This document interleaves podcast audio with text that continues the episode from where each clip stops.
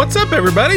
It's Keith, uh, and not Mike, because Mike is upstate doing rehearsals in uh, a new musical, or an old musical. Well, it's a musical. Anyway, uh, point being, we're not dropping a regular episode into your feed today because we wanted to uh, give our final finale episode its full due with all of our full attention and having all of our preparation done because we have a lot of fun stuff.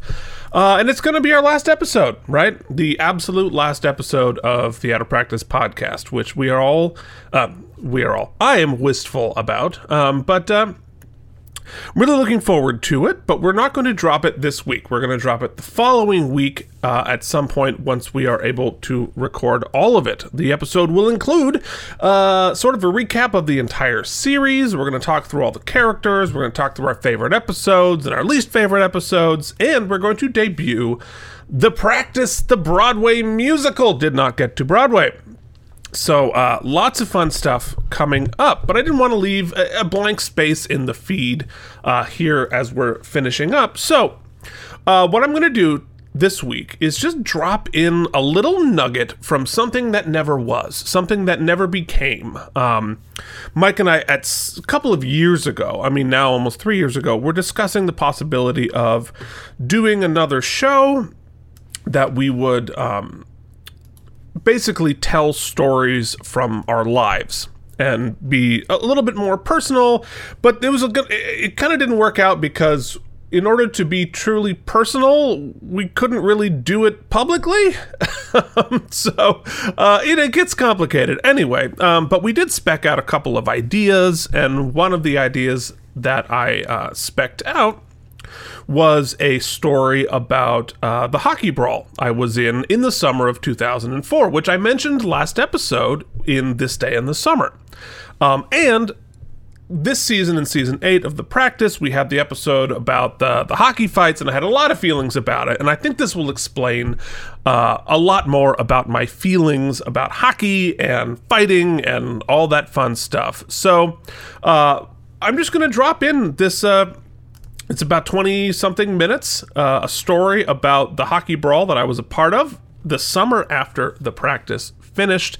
Um, it's different. Obviously, it's sort of like a This American Life sort of a deal. Um, so it's, it, and it's, I don't know. I, I hope you enjoy it. If not, uh, don't worry about it. Just uh, ignore this, and we will be back next week with the series finale, the Oopsie Spectacular Spectacular, the end of the Out of Practice podcast, talking all about the entire series of The Practice. Until then, uh, you know, here's me talking about myself, because, you know, that's what you're here for.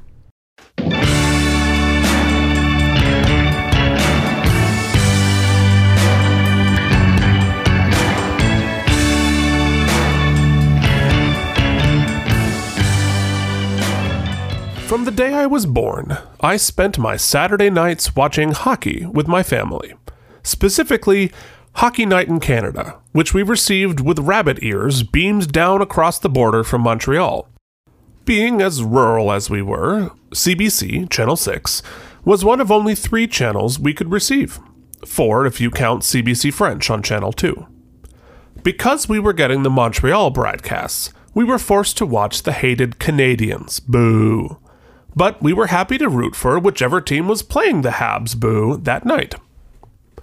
Those of you who aren't familiar with hockey might be surprised to hear that fights are a part of the game.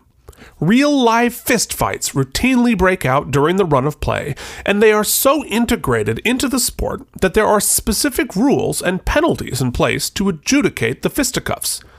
If you square off against a willing opponent, the worst that happens to you, other than being punched in the face repeatedly, is that you both have to sit in the penalty box for five minutes and think about what you did. While it seems barbaric and chaotic, there are a series of unwritten rules to fighting. It's known as the Code.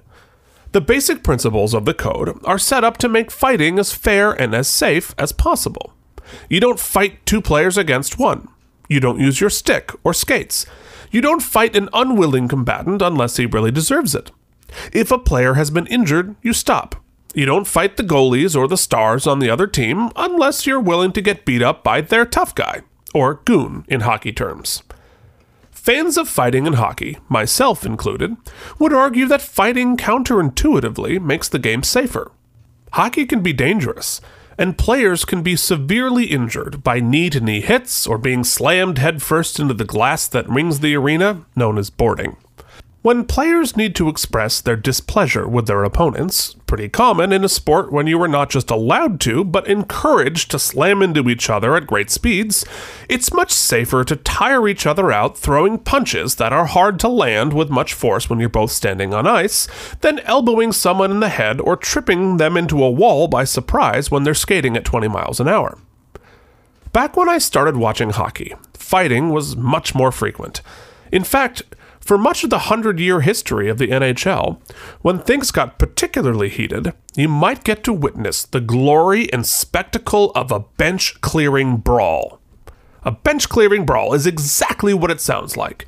Sometimes it's not just enough to have two players fighting, or even everyone on the ice, called a line brawl, which would be 5 on 5 or even enough to have everyone's favorite, the goalie fight, in which two angry men try to fight each other through a sofa's worth of pads.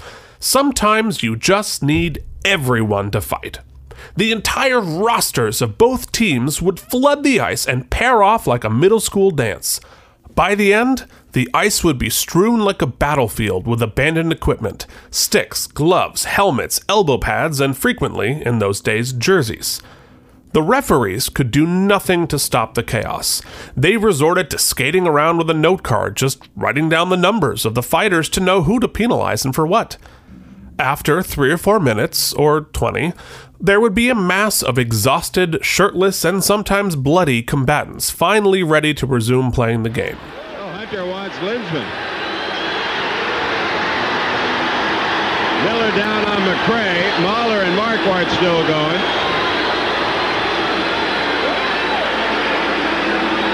Oh, Hunter has Raymond Bourque. It's says, wait a minute, I don't want you. I want Lisbon. Oh! This one could get ugly. We got Miller sitting on a kid in the corner with the goaltender. Uh, look at Rochefort held on to Linseman, so Hunter. Here we go. Sweeney let it off the bench. Sweeney came off the bench. He's not going to let anybody take anybody. Miller's got the kid down in the corner. That one's over. Oh, boy, look out. I didn't get the number of uh, the player that Cam Neely wanted, but he got him. Well, the, Foster got him. Neely grabbed him. Foster decked him. That was the one that jumped Foster. I think it was Donnelly. this is long from over. This is not going to end easily. You'll note two things in the audio. One, the organist playing along to accompany the chaos, and two, the first guy to leave the bench is Harvard educated Don Sweeney, who is now currently the buttoned up general manager of the same Bruins. Cam Neely is currently the team president. Sadly, after that final brawl between the Boston Bruins and the Quebec Nordiques in 1987, the NHL finally put a stop to it by instituting a mandatory 10 game suspension for leaving the bench during an altercation. Okay, now that you're an expert in hockey fights, let's go back to my family. When hockey was on, there was a family code. The minute there was the hint of something breaking out, we would all shout, Fight! And everyone in the house would run to the TV to watch the dance. My father loved, and still loves, the fights. He'd wax eloquent about Terry O'Reilly and the Big Bad Bruins or the Broad Street Bullies, and together we watched our 80s heroes like Cam Neely, who you heard before, and villains like Claude Lemieux duke it out. We also played hockey as a family. My father played in high school in the 60s and taught myself and my two brothers when we were kids. My younger brother became a very serious player who played all through high school and college and got as far as playing Junior A hockey, which features players who have a realistic shot at playing professionally. He was a big, strong defenseman who had a reputation from the age of about 10 of being a devastating hitter, particularly behind the net. We have many home movies of a 12 or so year old boy just laying out unsuspecting kids who were learning the difference between a checking league, i.e., where hitting was allowed, and a non checking league in which it was not allowed. My family would all go to the games and revel in the giant hits my brother would lay on opponents. There was no fighting at the kid level, of course, and no fighting allowed in high school or college hockey either. But in juniors, he started fighting. Or, as it's called in hockey, dropping the gloves. My father loved it all. Some of my brother's games were even broadcast over the radio. Varney in the near corner. He's taking off the puck. The Titans gain control in the Wolves' end. Loose puck. Who's going to get there first? Varney loses his helmet. Oh, here we now go. we have Manamed going after a man in the corner, and it's Varney throwing punches left and right. He has someone pinned on the ice. I'm not sure. Scott Varney is just a man on a mission right now. He looks possessed out there as he was wailing on number 10, Mark Toussaint, who's lying head first on the ice, and I believe Toussaint took a few punches there right on the cranium. Well, Toussaint started off with a cross check, taking the helmet off of Varney. No call was made. Uh, I believe it was number 17, I can't really tell, who jumped in. Chris Manamet jumped in, and then Varney just started laying, uh, laying some haymakers down on Toussaint, who was trying to gather himself and his equipment over in the corner. This clip was played frequently in our house. Meanwhile, I was devoting my life to musical theater, opera singing, Star Trek. As my younger brother was scoring goals and lowering his shoulder, good technique to lay someone out, I was playing Wilbur the Pig in Charlotte's Web, growing wispy sideburns to play Kenickie in Grease, and working my way through 24 Italian songs and arias with my singing teacher. Don't get me wrong, my father is a passionate music and theater fan too. He could not have been more supportive of my music and theater passions. He cries at musicals just as much as I do. But there's something to be said for watching your son lay a good body check or land a haymaker. I played sports in middle school, soccer mostly. I stopped in high school for two reasons. A, I liked music and theater better, and B, I got horribly bullied by my teammates and thus had a miserable time playing. I had a moderate amount of athletic talent, enough to be the worst player on the best team, but I was too nervous to use it. But, for a couple of years after I graduated from opera school, I had my athletic moment. After all three sons had left the nest, my father started playing hockey again in a casual amateur hockey league run by an ex NHL player. They had divisions for all experience levels. This was co ed hockey with players with age ranges between 18 and 70. There was definitely no fighting. There was no checking.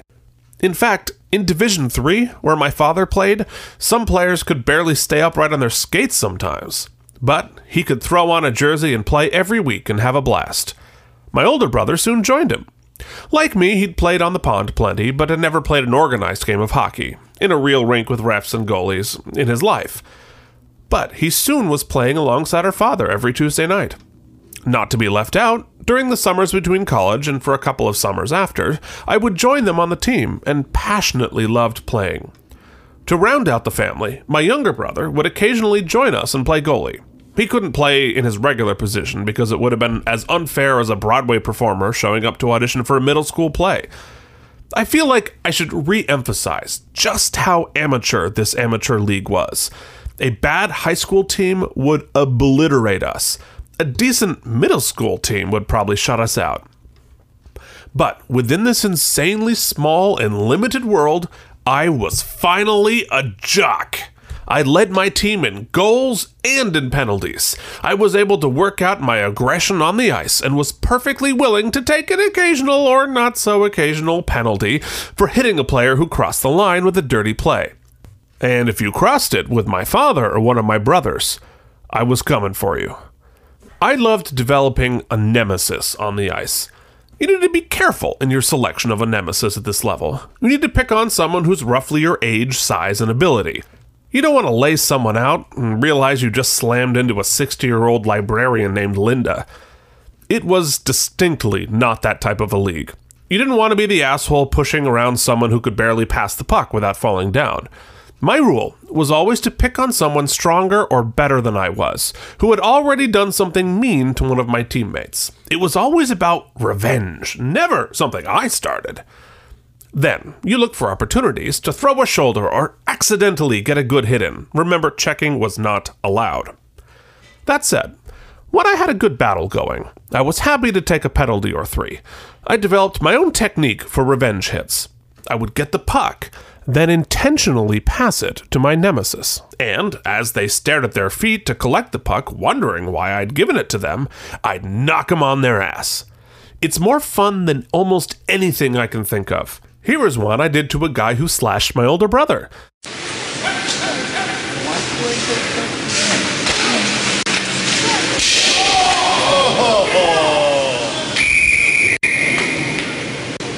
Trust me, he deserved it. Note my mother's commentary as she filmed me going to the penalty box. Again. Again. This leads me finally to the famous Varney Brawl of 04. There had never been a fight in the history of this league.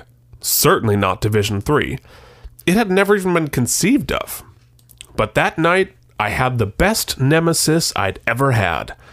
It began in the first period. I was skating towards the opponent's net with the puck, hoping to get a shot on goal. That's when this jerk does one of the things that fighting is supposed to prevent a dirty knee to knee hit that sends me, the opera student without health insurance, flying ass over tea kettle, as my grandfather would say. He went to the penalty box before I got a chance to get up and confront him, but I took his number. That's hockey code for making a note to get revenge on someone who's wronged you. A few minutes later, I caught him behind the play and just gave him a little push and said something like, Dude, that was dirty. Don't be kneeing people in this league. He didn't say anything, but when I turned away to follow the play, he reared back and two hands slashed me in the back of the legs with his stick. I was not expecting this. Okay, I thought. Number taken. Again. I kept playing because it was a playoff game and too important to spend most of it in the penalty box. I bided my time. Number taken, but not forgotten.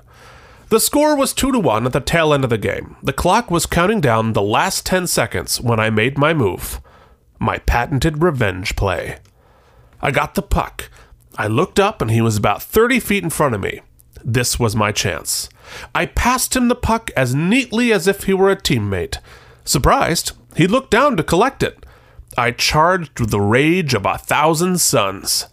He was about two inches taller and a good 30 pounds heavier than I was, but I sent him flying.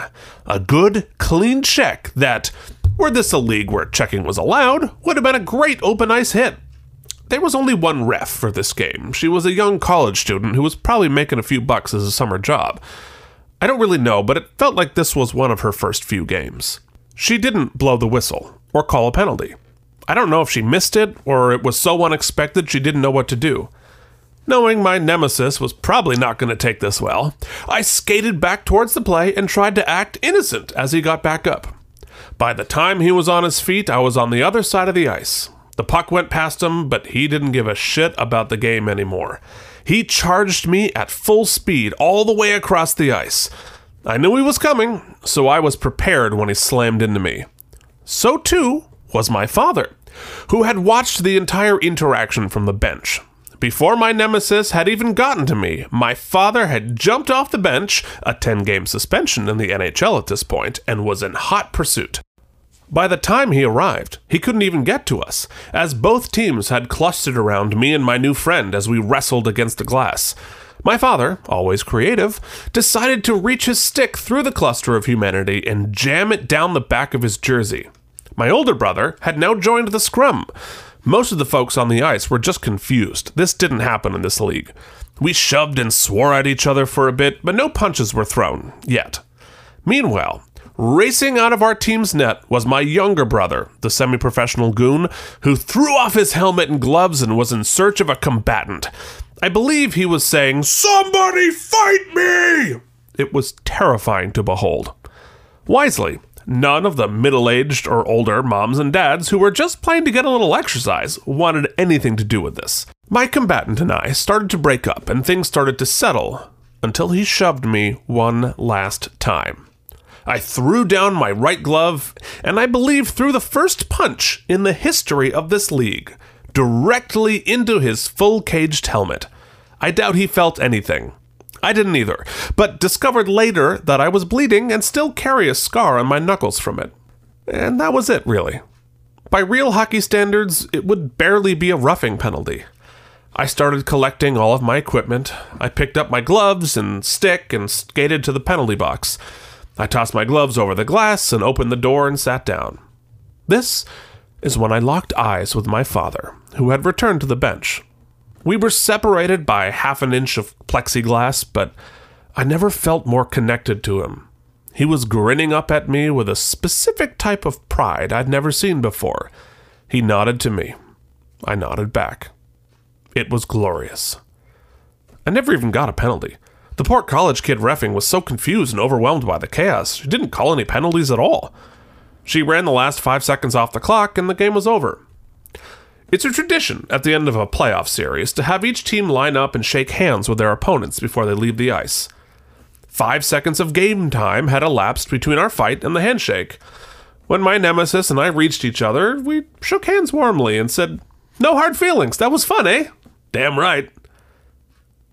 Watching the video of the brawl is humbling. You feel so fast on the ice. The hits feel giant. You feel like you're in an NHL game racing up and down the ice, and the fight was exciting and badass. Then you see it on tape, and it looks like a couple of old chubby dudes slowly wobbling towards each other like drunk penguins ineffectually bumping into each other at the zoo. 35 seconds. And my mother's commentary isn't quite the badass call you'd hear from Jack Edwards. Ooh, 13. 12. 10. 9. 6. Whoa, whoa, easy, easy, easy. Easy, easy, whoa.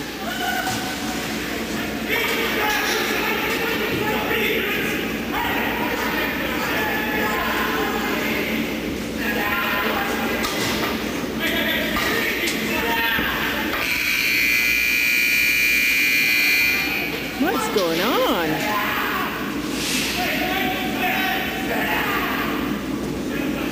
What is going on? Good grief.